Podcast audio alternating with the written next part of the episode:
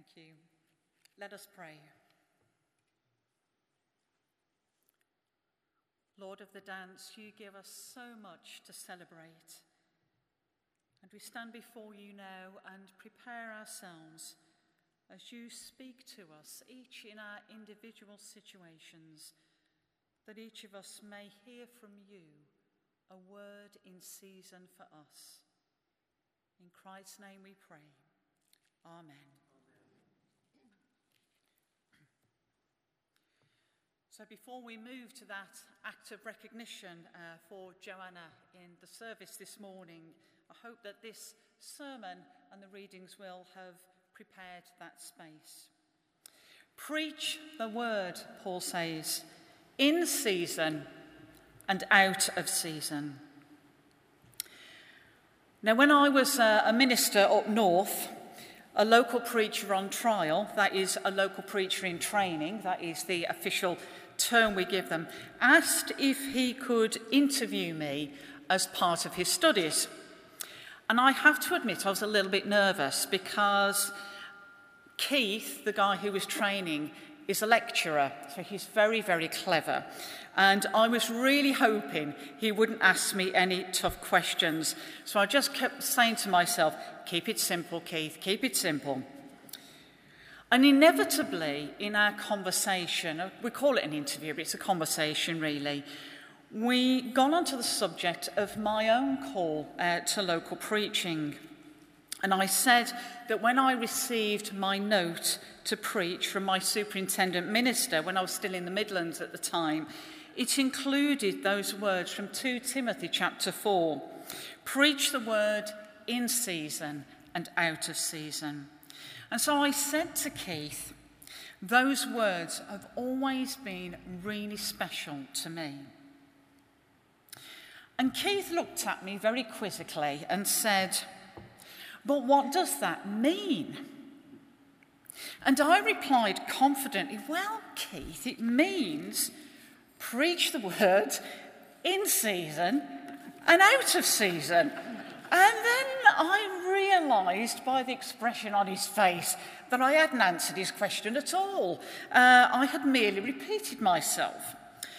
And you know, it was a good conversation because I thought, you know, Keith is right.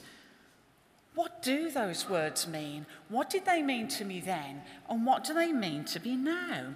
And they still remain very special to me. But in preparing for today, they came to me again and again. And so, maybe within the context today of, of Joanna's recognition service, this is an opportune time to begin, just to begin, to unpack this very simple but profound message of Paul's. And so it begins preach the word. Okay, now let's make it clear here if you are not a local preacher, this is not your cue to zone out of the sermon. Okay, we still have something to say to you. We all communicate the gospel. There is more than one way to preach the gospel. The quote, preach the gospel at all times, use words if necessary, is attributed, or some would say erroneously, to St. Francis of Assisi. And that quote has its fans and its critics. I am a fan because I believe that our actions are a powerful witness, which I hope will prompt people to ask me about. Remembering, of course, the words in 1 Peter 3:15. Always be prepared to give an answer to everyone who asks you, to give the reason for the hope that you have.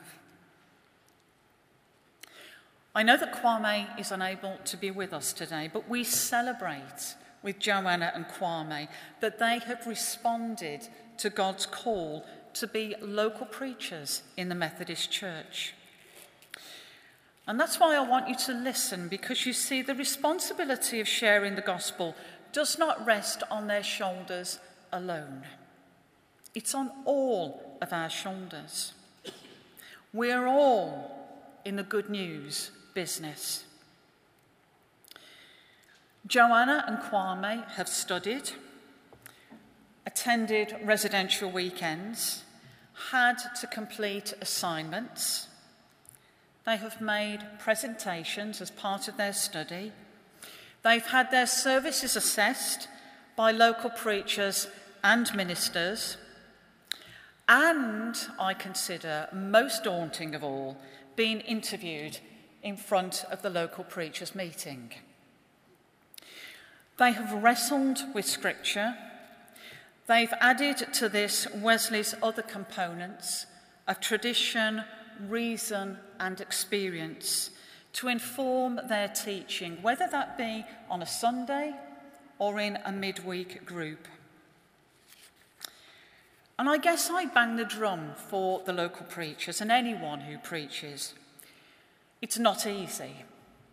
I remember when I was doing my training, somebody said to me from my church, How's it going, Keener? And I said, Well, Frank, it's not easy. And he said, Well, nobody said it would be. And I thought, He's right, actually. It, is, it isn't easy. Pitching the message that you have been given at the right level for our children and young people without being patronising, to be childlike, not childish, is vitally important. And as we scan the congregation, our eyes fall on those who've been Christians longer than we've been alive. And they wait expectantly to hear the message that God has laid upon your heart. No pressure there, then. Then there's the stranger in the midst. You've never seen them before. They haven't made a commitment yet. They're still searching. And they wondered if your church might be the place today where they discover the meaning of life. Add to this diverse congregation those who think God might be calling them to something, but they aren't really sure if God was, and what on earth would He be calling them to anyway? And of course, those members of our congregation who want to come and celebrate and might actually want to have a dance. We have a diverse congregation. It's not easy being a local preacher when all these eyes look up to you expectantly. And I will say to our congregations, you must come to church expectantly and expecting God to speak to you, whether it be through the hymns or the sermon. You come expectantly. I don't want to discourage that. Also, as a local preacher, you may find that your lovely superintendent has planned you to take a service on Trinity Sunday. You find yourself addressing the fact that you've never really actually got your head around this wonderful mystery. And you better do it fairly quickly because you've got to explain it to your congregation in a few weeks' time. And maybe I have said, note to self, remember to book your holiday next year to coincide with Trinity Sunday to avoid, to avoid that happening again. Who would be a local preacher? Joanna, you cannot change your mind now. And when we think the stakes are high enough, just consider the varied expectations of all those who meet around the world that God faces day in and day out. Ah, God. Let us ne- not forget him in the midst of all these expectations because he is the one who is holding it all together. Right at the start of chapter 4, Paul's appeal to Timothy reminds him of the presence of God and of Christ Jesus. This is not something that we do alone. We cannot do alone. We stumble and fall when we try. We do it in partnership with God and with Christ Jesus and with his enabling. We cannot do it any other way. Later in our service, as part of her admission as a fully accredited local preacher, Joanna will be asked questions. Each of her responses will be, With God's help, I will. With God's help. She can only fulfill her calling through the grace of God. And she will testify to that in her place of worship here this morning, or this afternoon now, in front of her church family and in the presence of God. And God is faithful. Haven't we celebrated that this morning? God is faithful through the good times and the difficult times. And he will continue to be faithful as Joanna seeks to continue to serve him. but hang on a minute, didn't I say earlier that we are all called to proclaim the gospel? Yes, we are. One of the questions that will be asked of Joanna is this Will you seek to fashion your life according to the way of Christ, and in all things seek to promote not your own glory, but the glory of the Lord? That is the one question that should resonate with us all.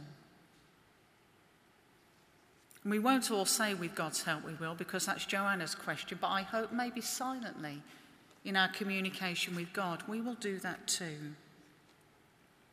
Because the Christian should show the distinctive character of their faith in their everyday lives. Most people will come to faith in Christ through ordinary people, in the way that they live their lives, in everyday lives. We have our eyes set on the heavenly city. But as we live temporarily on earth, our conduct should witness our Christian faith.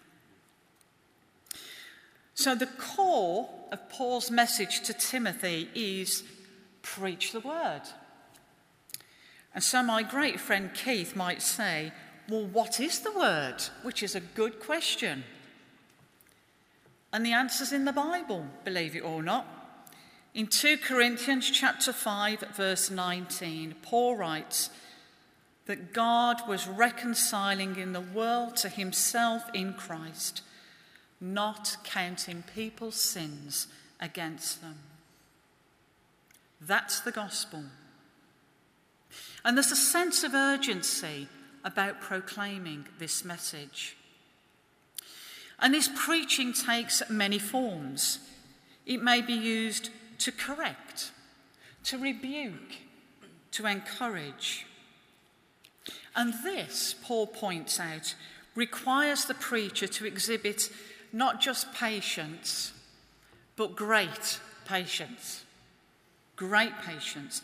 There is a sense here that the work will not get easier, but harder. And Paul's instruction to preach in season and out of season is actually quite unusual. Because in order to persuade people effectively, you need to choose the appropriate manner and the appropriate occasion. You've got to pick your moment when you're delivering a message that people actually don't want to hear. I remember when I was, I think it was junior school, I was at junior school, I had, let, us just say, a disappointing school report. And I if that wasn't bad enough, I then knew I had to show it to my parents. And I knew it wasn't going to go down very well. I was carrying a message they didn't want to hear. And frankly, I didn't, I didn't want to hear their message to me either. Now, I knew we had a visitor calling round that evening. And so I waited patiently till he arrived. And then, when we all sat in the front room together, I presented my school report to my mother. I thought it was a really good move. Uh, to my mother in front of our visitor, knowing full well she would not shout at me in front of him. She merely glared. I knew what was coming after he'd left. I knew she would have her say when he left, but I hoped that the passage of time would take the sting out of it. I picked my moment to deliver my unwelcome news. Is Paul saying here, when it comes to preaching the gospel, you don't pick your moment?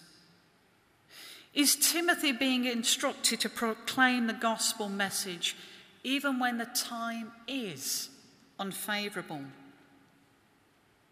We need to remember here that Paul was in prison when he wrote his letter to Timothy.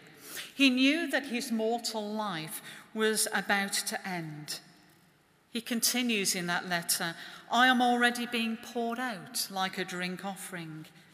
And maybe he's setting his affairs in order, passing on the baton, we may say, to the young and timid Timothy. And so Paul says, For the time will come when people will not put up with sound doctrine, and instead, to suit their own desires, they will gather around them a great number, not just a number of teachers, but a great number of teachers to say what their itching ears want to hear. The commentator Ralston writes this The message of the gospel, if heard and understood, can be a source of comfort. But there are times when Jesus can confront us. He makes deep and searching demands of those who would follow him. Therefore, the message of the gospel wounds before it heals. Jesus can come as a great disturber of life. And when the full offence of the gospel has been felt, there will always be those who want its message softened so that it will not disturb them too deeply. The process of Christian argument, of correction and rebuke, afflicts our conscience. And it's an uncomfortable place to be. I have yet to meet someone who likes to be rebuked or corrected. I don't. If you do, come and introduce yourself to me afterwards. It's far more comfortable to listen to someone who tells us what we want to hear. And so maybe Timothy is hearing a word in season and out of season for himself. He is not to avoid the issues of church discipline and the ordering of church affairs. Timothy, it appears, was young and of a timid disposition. Paul is well aware, of that and does not excuse Timothy from this delicate situation. And maybe Timothy's correction of others' faults may be gentle, but still effective. Keep your head, Timothy. Endure. Discharge all your duties. For this is your service to God in Christ as well as to the community of believers. So, Joanna, preach the word in season and out of season. proclaim the word of truth, prepare your message prayerfully, be open to the leading of the Holy Spirit, and do not bend it to suit the expectations of yourself or your hearers. And put your hand to the plough and do not look back until your ministry is complete. Amen.